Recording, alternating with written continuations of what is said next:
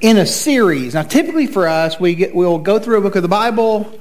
We get to this time of the year where there's Advent, and we'll start an Advent series. The thing is, this year, Advent starts next Sunday. So today, I'm processing uh, just what we're going to think through, or as we work through this this week. Jared and I had a conversation, and there's this phrase that pops up for pastors. We can just look at a psalm the problem is the Psalms, and they can be a tad bit difficult. So, with that in mind, I want us to open to Psalm 118. Psalm 118. I love getting to worship with you guys uh, in our gathering and to hear your voices. There are moments for me where I will look around and I will see you engaged in worship, and I'm really grateful for that. And I'm encouraged to think that for us, we are singing things that align with what the scriptures teach about the person of Jesus, the work of Jesus, the act of Jesus, the love of Jesus, the care of Jesus. There are moments where I look to the scriptures and wonder, well, when Jesus sang, what did he sing? There are two verses in the Gospels that reference that Jesus sang. Uh, both of those are a recounting of the same story, one from Matthew, one from Mark. It reads pretty simply After singing a hymn, they went on to the Mount of Olives. But what would Jesus sing? Would be the question that we should ask. What, what were the songs that Jesus would lift up? It's so different now than it was when I was in high school or even college. I remember, and I'm assuming that some of you remember too, these things called cassette tapes. Anybody own a cassette tape in the room? Do you still have those as maybe placeholders or, or they, they weight things down? When we moved from the cassette tape, they begat, in the King James English, the CD. And we have experienced CDs. Those are, we put things like bottles of water on that there is this rush in the world to move back to those because honestly, we are overwhelmed with music.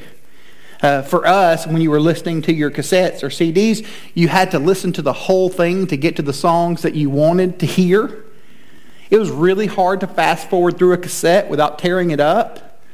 You would just have this wire running everywhere, this strand of ribbon. Uh, music has come a long way since then. It is a different enterprise altogether. As a matter of fact, the numbers tell us that there are now, each week, between 45,000 and 50,000 songs that are added to digital playlists. So every week, nearly 50,000 new songs are put into the rotation. I'm not thinking that that's what the scriptures mean when they sing, say, sing a new song. Here's the thing about those songs they are usually, oftentimes, bad. Now, when I say bad, I mean there are some that are explicitly bad. They would have the E in the lyrics. There are some of those that are tone deaf bad. Uh, there are some that are incomprehensibly bad. And there is even a rush within our world to move back to things like vinyl, things like cassettes, thing like, things like discs. I don't know if this is really the answer for us because that seems like a, a step toward being Amish, and I'm not sure if that's for me. But when I look to songs and think about what songs are and why they mean what they mean, I'm considering things like this. When Jesus would sing, were, was there a set of songs that gave basis to that? And the answer, more than likely, is yes. Uh, when you look at Psalm 118, you're going to see some, some verses that we are very familiar with, and we'll read through it all in just a moment. But the most well known verse in Psalm 118 is probably uh, verse 24. Psalm 118 24 reads this This is the day that the Lord hath made. Let us rejoice and be glad in it. And we've sang that before, and all of us have, maybe as a child, you ran through that song. It's something that you had maybe motions to. We, we tend to think of this in the sense of a general truth. In reality, it is a general truth, but it is much much more. We should definitely celebrate every day that God gives us. We wake up, we inhale, we breathe, we have power at our house sometimes. The thing is, this can be simultaneously a general truth and have a specific intent, and I don't want us to miss this. Uh, when you actually read the verse, it reads a little bit differently. It, it literally reads, This is the day that Yahweh acted. That doesn't have the same bop banger to it. This is the day that Yahweh acted. It's a general, it is general in order to be used on any occasion to draw attention to a specific thing that God did. It, it's a combination of a past affirmation with the ongoing significance of what is actually happening. It's the reality of God invading our moments. The structure of, the, of what we see in Psalm 118 uh, shows us two things. One, what God has done, and the other is the response to what God has done. Our response of worship and exaltation and prayer. This part of the Psalm, uh, 118, is a, a piece of what's called the Hallel songs, 113 through 118. And these are songs of praise. It's where we get the word uh, hallelujah. It's a combination of the word Hallel, which is praise, and the word Yahweh, which is God. It's the praise of God.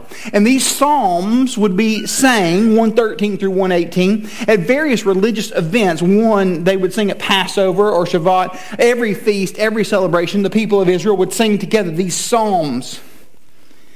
I remember being at the, the Wailing Wall, watching as men were singing joyfully, moving from uh, really weeping to dancing, seeing full grown men being thrown into the air. I did not ask to join them, they didn't look strong enough. But there's this laughter that's combined with the worship of the people of Israel, a unique thing to consider as New Testament Christians when you look and see there's a missing aspect of their worship and they have overlooked the Messiah. But when we read through Psalm 118, won't you join me in verse uh, 1? Give thanks to the Lord, for he is good. His faithful love endures forever. Let Israel say, His faithful love endures forever. Let the house of Aaron say, His faithful love endures forever. Let those who fear the Lord say, His faithful love endures forever. I called to the Lord in distress, and the Lord answered me, and He put me in a spacious place. The Lord is for me and I will not be afraid. What can a mere mortal do to me? The Lord is my helper. Therefore, I will look in triumph on those who hate me. It is better to take refuge in the Lord than to trust in humanity. It is better to take refuge in the Lord than to trust in nobles. All the nations surround me. In the name of the Lord, I destroyed them. They surrounded me. Yes, they surrounded me in the name of the Lord. I destroyed them. They surrounded me like bees. They were extinguished like a fire among thorns. In the name of the Lord, I destroyed them. They push me hard to make me fall, but the Lord helped me. The Lord is my strength and the Lord is my song. He has become my salvation. There are shouts of joy and victory in the tents of the righteous. The Lord's right hand performs valiantly. The Lord's right hand is raised. The Lord's right hand performs valiantly. I will not die, but I will live and proclaim what the Lord has done. The Lord disciplined me severely, but did not give me over to death. Open the gates of righteousness righteousness for me. I will enter through them and give thanks to the Lord. This is the Lord's gate. The righteous will enter through it. I will give thanks to you because you have answered me and have become my salvation. The stone that the builders rejected has become the cornerstone. This came from the Lord it is wondrous in our sight. This is the day the Lord has made. Let's rejoice and be glad in it. Lord, save us. Lord, please grant us success. He who comes in the name of the Lord is blessed.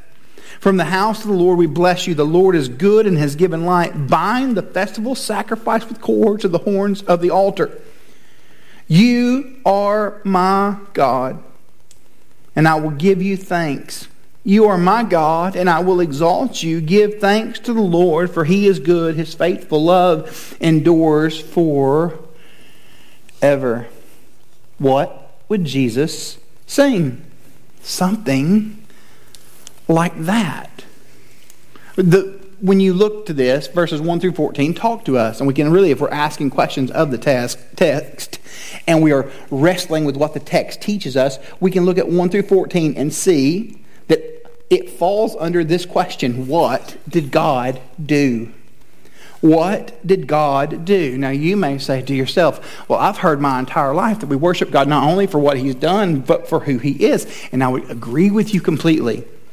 The thing is, we can't forget, we don't, know, we don't get to see who God is if we don't know what He has done. God's action toward us invites us to see who He is. His action to move toward us in his condescension, in his incarnation, moves toward us so that we can be people who align ourselves with what he is done. Now, when you look to this text, you can know three things about it, just a few things about it. In verse 1, when it says, Give thanks to the Lord, for he is good, his faithful love endures forever, this would be something declared by a leader. It's a responsive reading of sorts. Jared doesn't just make up responsive readings in here.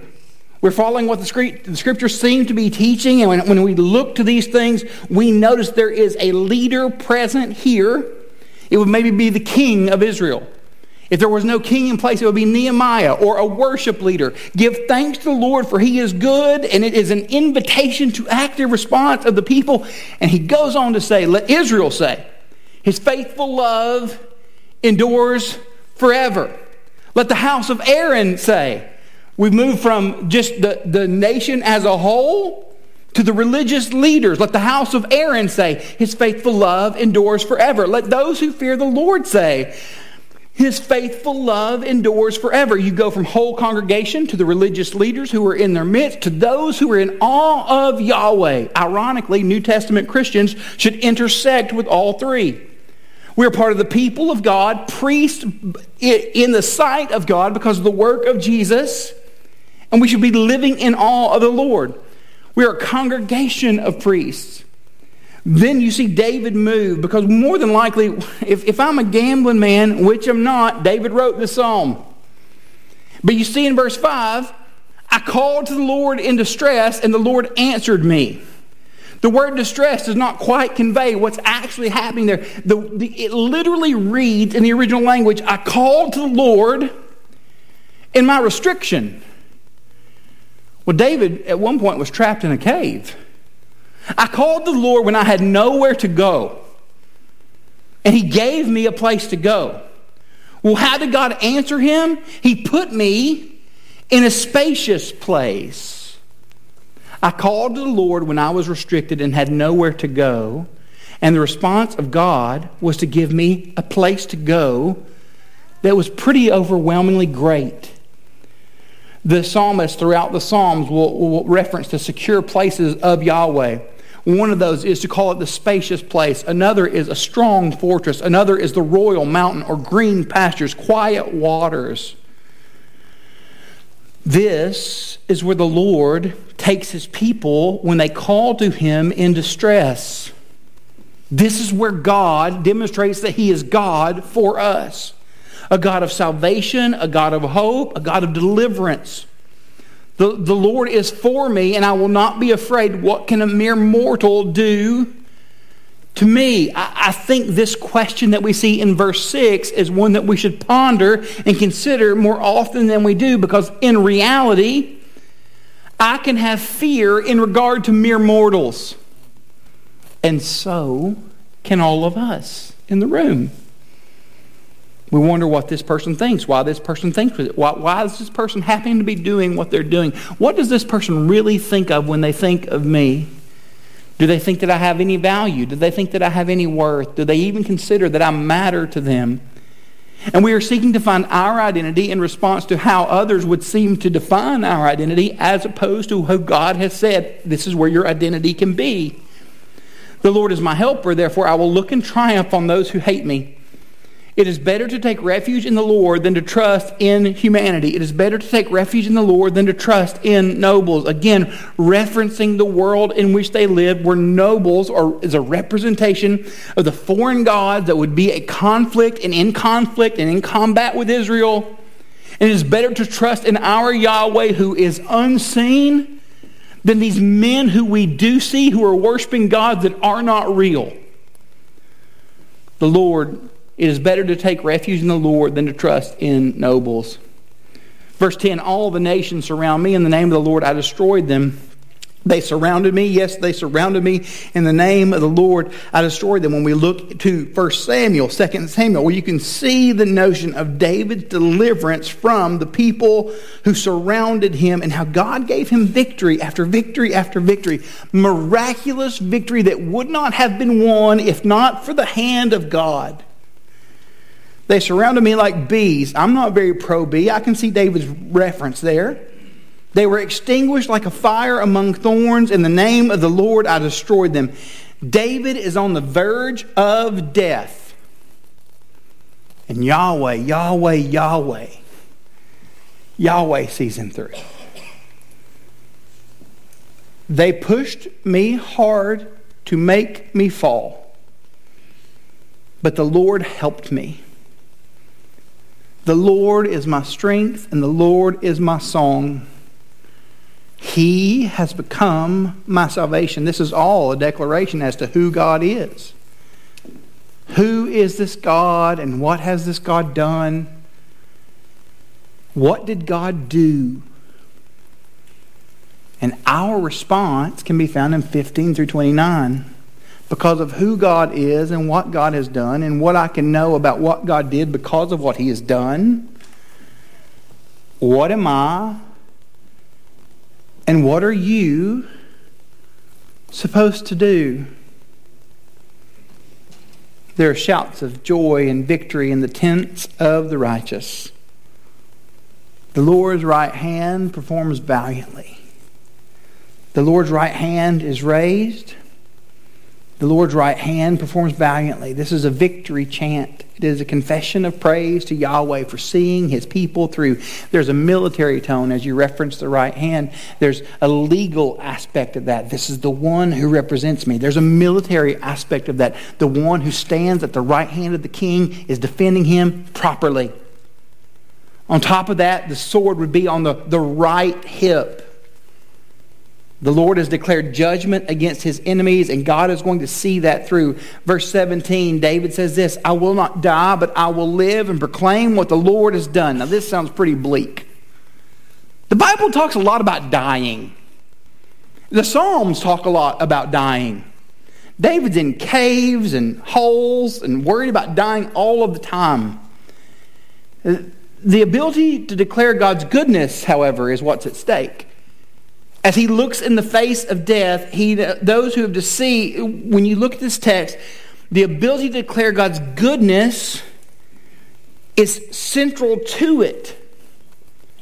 I want to live so that I can proclaim in this life and in this world all the good that God has done. Because those who have deceased live in this unique place of silence.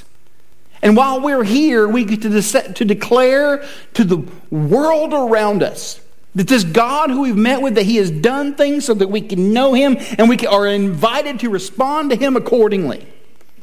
Verse 18 The Lord disciplined me severely, but did not give me over to death.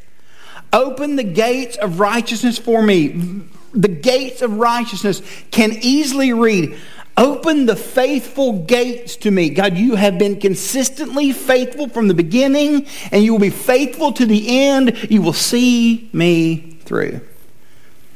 I will enter through them, your faithful gates. And I will give thanks to the Lord. This is the Lord's gate, and the righteous will enter through it. I will give thanks to you because you have answered me, and you've become my salvation.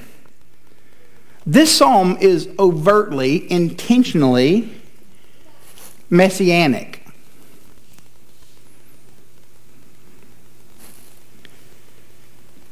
Peter quotes it. Jesus is going to allude to it. You have become my salvation, verse 22. The stone that the builders rejected has become the cornerstone. when he came to his own, and his own would not receive him. Those who were attempting to build out what Israel should be did not accept Jesus for who he was. And in their rejection of Christ, Christ has made it possible for us to be accepted by him. All of the church is built on the back of Jesus. This came from the Lord. It is wondrous in our sight. Verse 24 This is the day the Lord has made. Let us rejoice and be glad in it. This is the day that Yahweh acted. It's a Palm Sunday reference. That's what we get next. Verse 25, you hear this cry out, Lord, or, or Hosanna, save us. Lord, grant us success. Lord, save us in the midst of this. He who comes in the name of the Lord is blessed. We, th- we picture Jesus in the triumphal entry coming in and the people throwing down ferns. In my head, they're ferns. Welcoming Jesus into their areas, calling Jesus to be the leader of the world. He who comes in the name of the Lord is blessed. From the house of the Lord, bless you. Hosanna, God save us. God save us. God save us. God save us. God save us. And the people of Israel are looking and they're, they're hoping to have a Messiah there, yet in days they will reject him.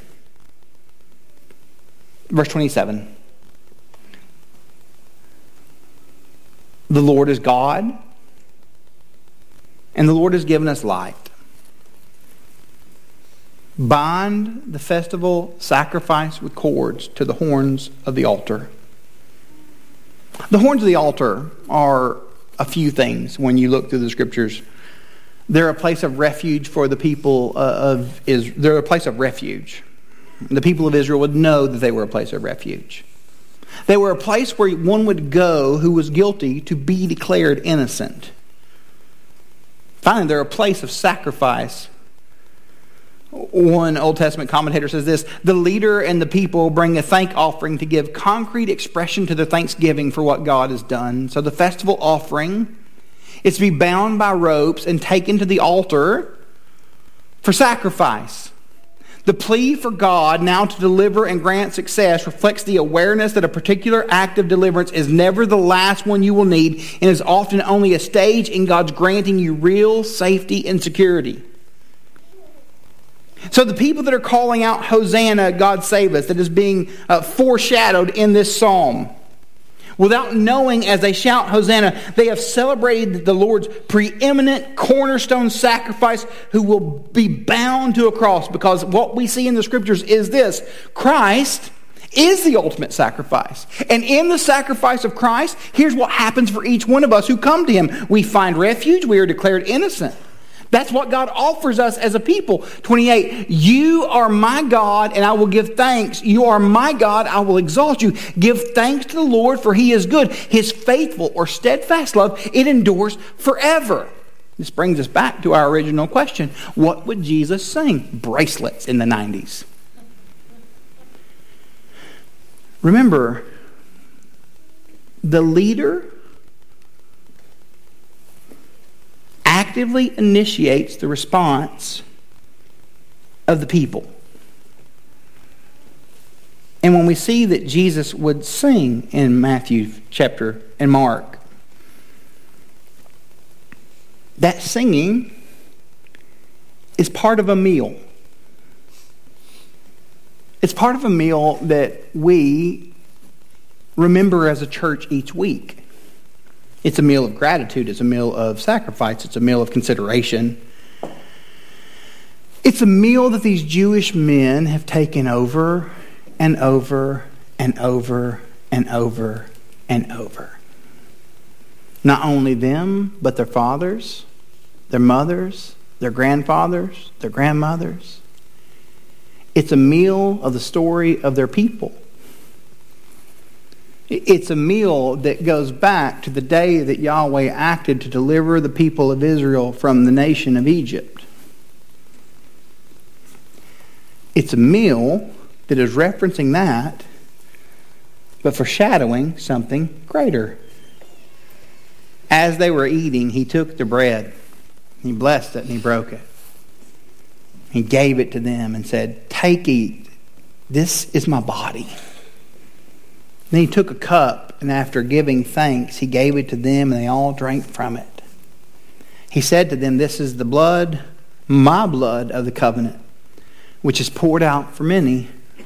Truly, I tell you, I will no longer drink of the fruit of the vine until the day when I drink it new in the kingdom of God. After singing, they went out to the Mount of Olives. So they, from everything that we know about the people of Israel and their rhythms and their structures, are taking what we call the Passover meal. And in each Passover meal, you will sing various psalms, these Hallel psalms, these hallelujah psalms to Yahweh that allude to all that he has done, and it directly refers to who Jesus is.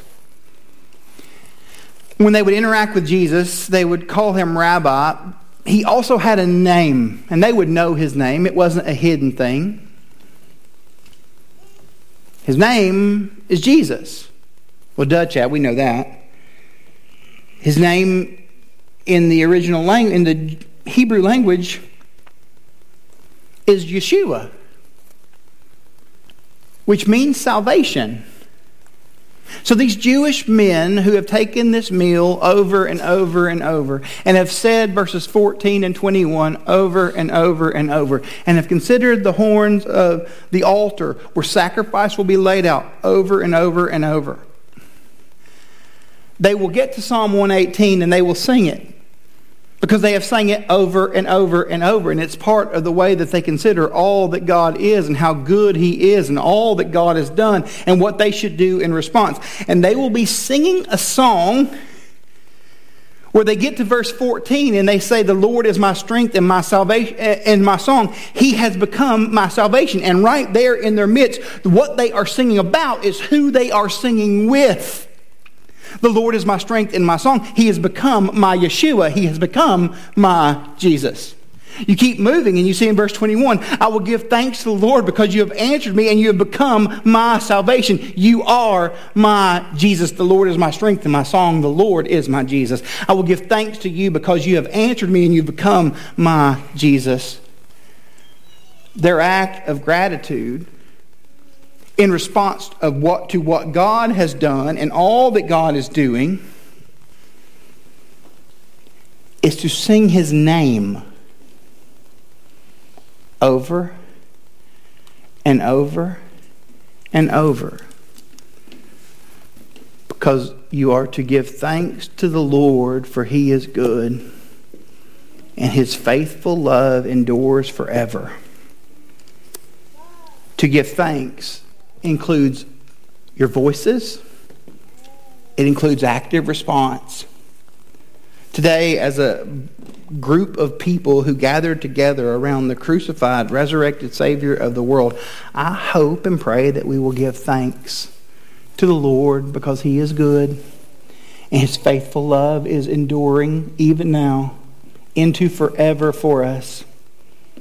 Because this Lord is our salvation. This Lord is our Jesus who has met with us through what he has done to show us who he really is. Would you bow your heads with me?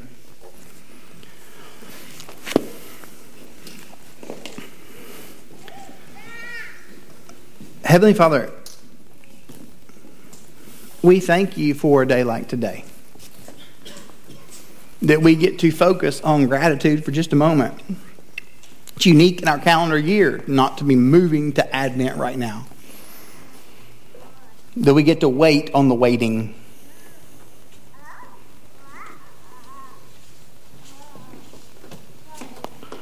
Father, for the believers in this room, would we not simply go through the routine of of meeting with you in song and meeting with you at the table. But would that routine engrave itself on our souls so that we consider that we are thanking you for being faithful to us forever and ever and ever on top of forever? Would we sing to you, Jesus, who has met with us, who loves us, who is for us? Father, if there are any in this room who do not believe, I pray that you would call him or her to yourself and save them from their sin because we can't do it. God, for the believers in this room, would you encourage them as they meet with you at the table with all of their sin and all of their brokenness? Will we wrestle with the truth that you're whole and you make us whole? God, I pray that your word will. Uh, reverberate in our hearts this week.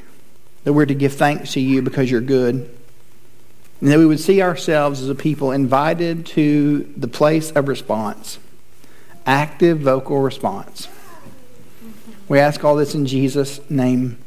As we come to the table in a moment, I just want to say a couple of things. One, if you're a believer in this room, if you're a member of grace or not, if you're a believer in this room, you are welcome at the table and want you to take of the table with us to celebrate that Jesus is your faithful one who endures forever.